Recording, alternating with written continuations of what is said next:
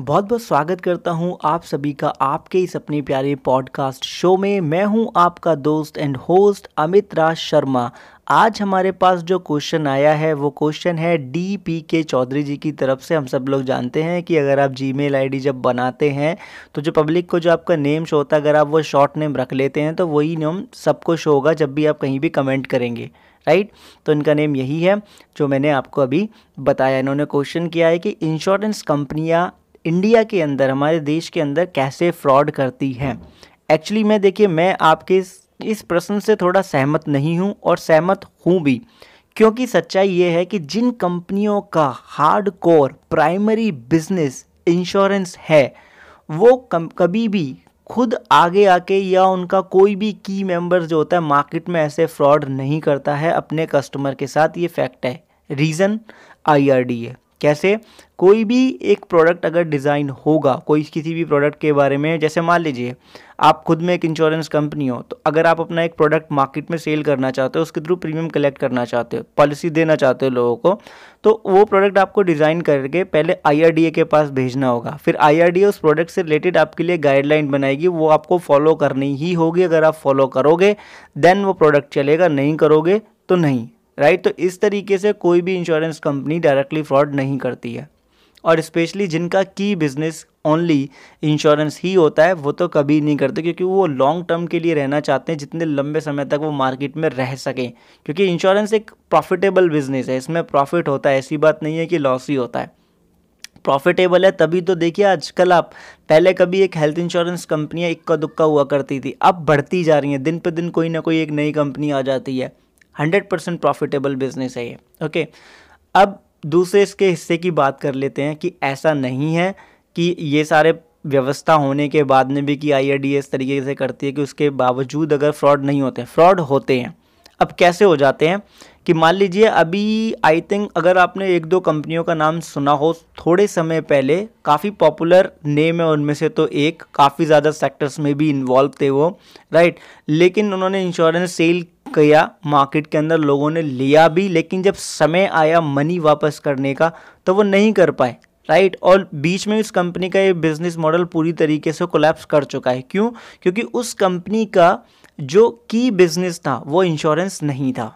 Right दूसरी चीज़, उस company का जो प्राइमरी बिज़नेस था, उसके जो सब्सिडरी बिज़नेस थे, वहाँ पे कुछ ना कुछ घोटाला फ्रॉड उन्होंने किया हुआ था। जिसका खुलासा कोर्ट में हुआ और उसकी वजह से जो इंश्योरेंस जो उनका ये बिज़नेस मॉडल था, ये कोलैप्स कर गया मार्केट के अंदर। राइट अब बाद में इन्होंने आकर के मार्केट में उसको कंटिन्यू रखा, उसके लिए बातें करी, उसके लिए लोगों को ट्रस्ट दिलाया वापस से, सब कुछ चल रहा है। राइट और एक कंपनी तो ऐसी भी है कि वो लोगों का प्रीमियम वापस करना अब आकर के शुरू किया है। तीन चार साल, पाँच साल बाद जब कोर्ट में केस चला, सब कुछ हुआ, उसके बाद आकर के शुरू किया। मतलब लोगों को काफ़ी ज़्यादा सफ़र करने पड़ा और ऐसा नहीं है कि सबका पैसा वापस आ गया, नहीं भी आया होगा। आया होगा राइट और मैं किसी ब्रांड का नाम इसलिए नहीं ले रहा हूँ यहाँ पे क्योंकि एक लीगल नोटिस आ जाएगा घर पे और उसे मैं अभी फेस नहीं कर सकता। ओके सीरियसली इसलिए मैं आपको इस तरीके से बता रहा हूँ। तो सबसे पहली चीज़, अगर आप कोई भी इंश्योरेंस कंपनी चूज़ करते हैं तो वो इंश्योरेंस कंपनी चूज़ करें जिसका नेचर ऑफ़ बिज़नेस की मेन रूप से, मुख्य रूप से इंश्योरेंस ही हो राइट अभी आपको कैसे पता चलेगा? ये आपको आईआरडीए की वेबसाइट से पता लग जाएगा राइट और उस कंपनी के ब्रांड्स के बारे में अगर आप गूगल पे बैठ के आधा घंटा अगर अपना दे देंगे, खर्च कर देंगे तो भी आपको पता लग जाएगा कि हाँ इस कंपनी का मेन बिज़नेस ये है या नहीं है। अगर किसी कंपनी का मेन बिज़नेस इंश्योरेंस नहीं है, कुछ और है, अगर आप उस कंपनी से थोड़ी दूरी बना कर रखते हो तो ऐसे में कोई प्रॉब्लम वाली बात भी नहीं है राइट क्योंकि आज मैंने पूरी तरीके से उसके ऊपर रिसर्च करा। मेरे को जो नॉलेज है, उसके अलावा भी मैंने किया, जिससे मैं आपको अच्छे ढंग से बता सकूँ। तो बहुत सारे केसेस निकल कर आए बड़े बड़े ब्रांड से रिलेटेड तो मैं जब तह में इसके गया तो हमें ये पता चलता है कि यहाँ पे दो रीज़न मेन रूप से होते हैं। पहला, बेचने वाले का लालच, दूसरा, लेने वाले का लालच। मतलब पहला पॉलिसी पिच करने वाले का लालच उसकी धूर्तता, उसकी दुष्टता। दूसरा जो इंसान पॉलिसी लेना चाहता है, उसकी ना समझी कि उसे उस प्रोडक्ट के बारे में ना पता होना, उस प्रोडक्ट के बारे में उसका जानकारी नहीं करना और कम समय में ज़्यादा पैसा वापस मिले, उसके लालच में आके उस इंसान से पॉलिसी ले लेना। और इसके साथ में एक कारण मैंने सबसे बड़ा और देखा, कि लोग लाइफ इंश्योरेंस एडवाइज़र से उनके जो, उनको जो कमीशन मिलता है वो वापस मांगते हैं। अब ये मुझे कैसे पता चला? जब मैंने गूगल पे सर्च किया एक ब्रांड का नाम डाल के तो लोग उसके प्रोडक्ट से ज़्यादा ये सर्च कर रहे थे वहाँ पे कि उसके एजेंट को कितना कमीशन मिलता है और किस किस साल में कैसे कैसे मतलब पूरा पैटर्न तो मैं इससे समझ गया कि लोग हंड्रेड परसेंट एजेंट का कमीशन उससे वापस मांग रहे हैं। अगर आप ये चीज़ कर रहे हो सपोज़ करो, आपके घर में आपकी एक शॉप है राइट कोई एक बंदा आपसे सामान लेने के बदले ये बोलता है कि तू इस सामान को मार्केट में से, मार्केट से दस रुपये का लाया और तू मुझे बारह का बेच रहा है राइट तू बारह का नहीं, तू ग्यारह का बेचेगा और तू ग्यारह का जो बेचेगा ना, वो एक रुपया भी तू मुझे वापस दे देगा, मैं तुझे अगला एक कस्टमर ला दूँगा, उससे कमा लियो। तो क्या पैसा कर पाओगे? चलो ठीक है, अगर आप कर भी दोगे तो क्या उसे प्रोडक्ट की क्वालिटी वो दोगे जो उसको मिलनी चाहिए दस रुपये में? नहीं दे पाओगे। आप हंड्रेड परसेंट कुछ ना कुछ जुगाड़ बैठाओगे और उसको उस क्वालिटी से उसके जैसा दिखता हुआ कुछ एक दूसरा प्रोडक्ट दे दोगे। यही शॉपकीपर करते हैं। राइट? जब उनके साथ कोई इस तरीके से व्यवहार करता है, उन्हें मजबूरी में करना पड़ता है। तो सेम बात है, अगर आप किसी इंश्योरेंस एडवाइज़र से उसका कमीशन अगर वापस मांगोगे राइट अपने शॉर्ट टर्म के थोड़े से बेनिफिट के लिए तो लंबे समय में जब पॉलिसी चलेगी तो आपको अच्छे खासी परेशानियाँ आगे चल के पूरी तरीके से आ सकती है। भाई, किसी का अगर आप हक मारोगे तो ऑब्वियसली बात है, वो आपके पीछे पड़ने वाला है, छोड़ने वाला है नहीं। और इसीलिए आपने देखा होगा कि एक घर में एक इंसान की चार चार पाँच पाँच पॉलिसीज़ हो जाती हैं राइट जबकि अगर एक इंश्योरेंस एडवाइज़र को अच्छी तरीके से पता होता है कि एक फैमिली में हम कितना इंश्योरेंस दें, उनको अच्छी तरीके से ट्रेंड किया जाता है, अच्छी तरीके से बताया जाता है। लेकिन क्योंकि हम लोग इंश्योरेंस एडवाइज़र को फॉर ग्रांटेड लेते हैं, सोचते हैं क्या एजेंट ही तो है, बैग लटका के घूम रहा है। ये मैंटेलिटी है, क्योंकि कुछ टाइम पहले तक मैं भी ऐसी सोचा करता था। लेकिन जब से अपना यूट्यूब चैनल शुरू हुआ, तब से मेरी मैंटेलिटी बदली है। मैं समझ पा रहा हूँ कि कितना हार्डवर्क होता है, क्या चीज़ें होती हैं। हालाँकि मैं किसी कंपनी का एजेंट नहीं हूँ, मैं आपको बता दूँ। राइट लेकिन ये चीज़ मैंने फील करी गूगल पे भी देखा, इसके बारे में देखा, लोगों के आर्टिकल्स भी पढ़े, तब मुझे चीज़ फील हुई कि हाँ यार, ऐसा नहीं होना चाहिए। तो दो पॉइंट यहाँ पे बड़े स्ट्रांग हो गए कि पहला, एक तो आप प्रोडक्ट के बारे में पूरी तरीके से जानते नहीं हो, पता नहीं करते हो, अगर कोई आपको फ़ोन पे कॉल पे या सामने से आके बताया था तो आप ब्रांच जा कर के, उस शाखा में जाके पता नहीं करते हो, वो भी छोड़ो। आप ब्रांच छोड़ो, आप ऑनलाइन जा कर के उनकी वेबसाइट पे बैठ के आराम से सारी टर्म्स एंड कंडीशन नहीं पढ़ते हो डून्स एंड डोंट्स उन पर ध्यान नहीं देते हो, आप बस सामने वाले की बातों पर विश्वास कर लेते हो, उसकी चीज़ों को, अगर आप मान लो, कोई आपको प्रोडक्ट बता गया रिकॉर्डिंग कर गया, ठीक है? आपने रिकॉर्डिंग कर ली उसकी। सपोज़ एक्सीडेंट से वो इंसान, जिस इंसान ने आपको पॉलिसी बे की उसकी डेथ हो गई। तो क्या कर लोगे आप आगे चल के? कुछ नहीं कर पाओगे राइट क्योंकि पॉलिसी बॉन्ड पे सिग्नेचर आपके होंगे, है ना? पॉलिसी आपने ली होगी चेक आपने खुद लिख के दिया होगा, और जिसने दी वो मर गया। तो कुछ नहीं कर पाओगे आप। तो इसीलिए पहले ही सारी टर्म्स एंड कंडीशन खुद पढ़ो जितना दोषी सामने वाला, उतने दोषी हम भी है। ये बात पूरी तरीके से सच है।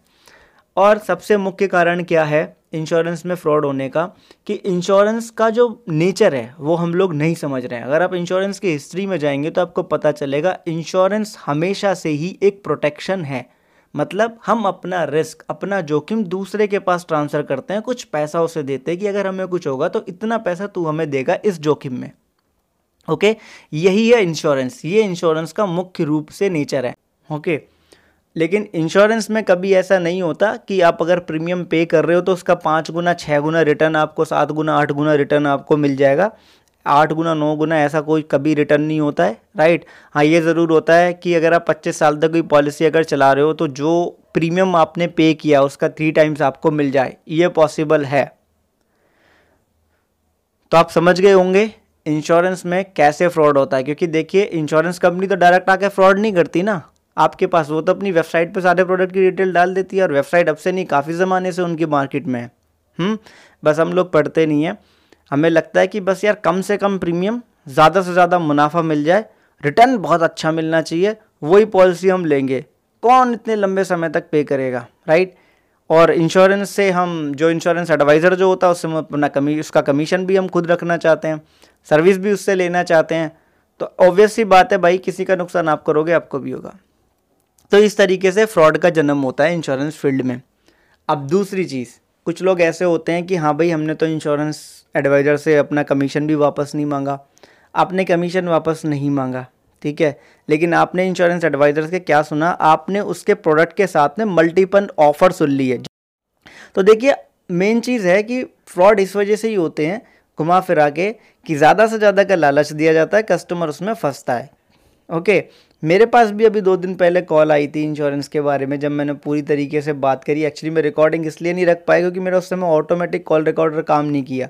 और जब काम किया तो उधर से वो इतनी बदतमीजी की तरीके से बात हो रही थी गाली गलोच वो मैं शेयर नहीं कर सकता।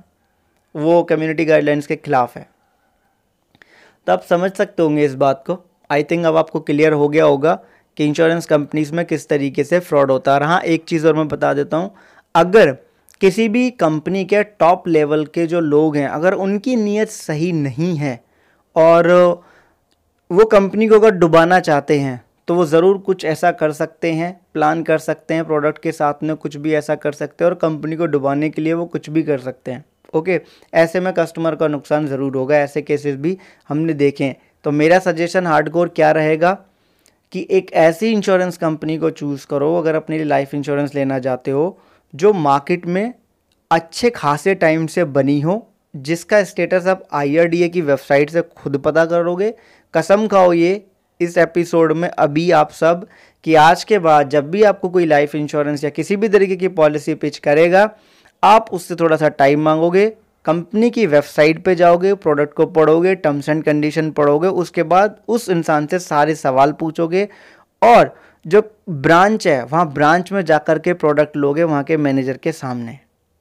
राइट ये चीज़ जिससे आपको पूरी तरीके से अवेयरनेस हो और जब तक आपके क्वेश्चन क्लियर ना हो, तब तक आप वो प्रोडक्ट ना लें।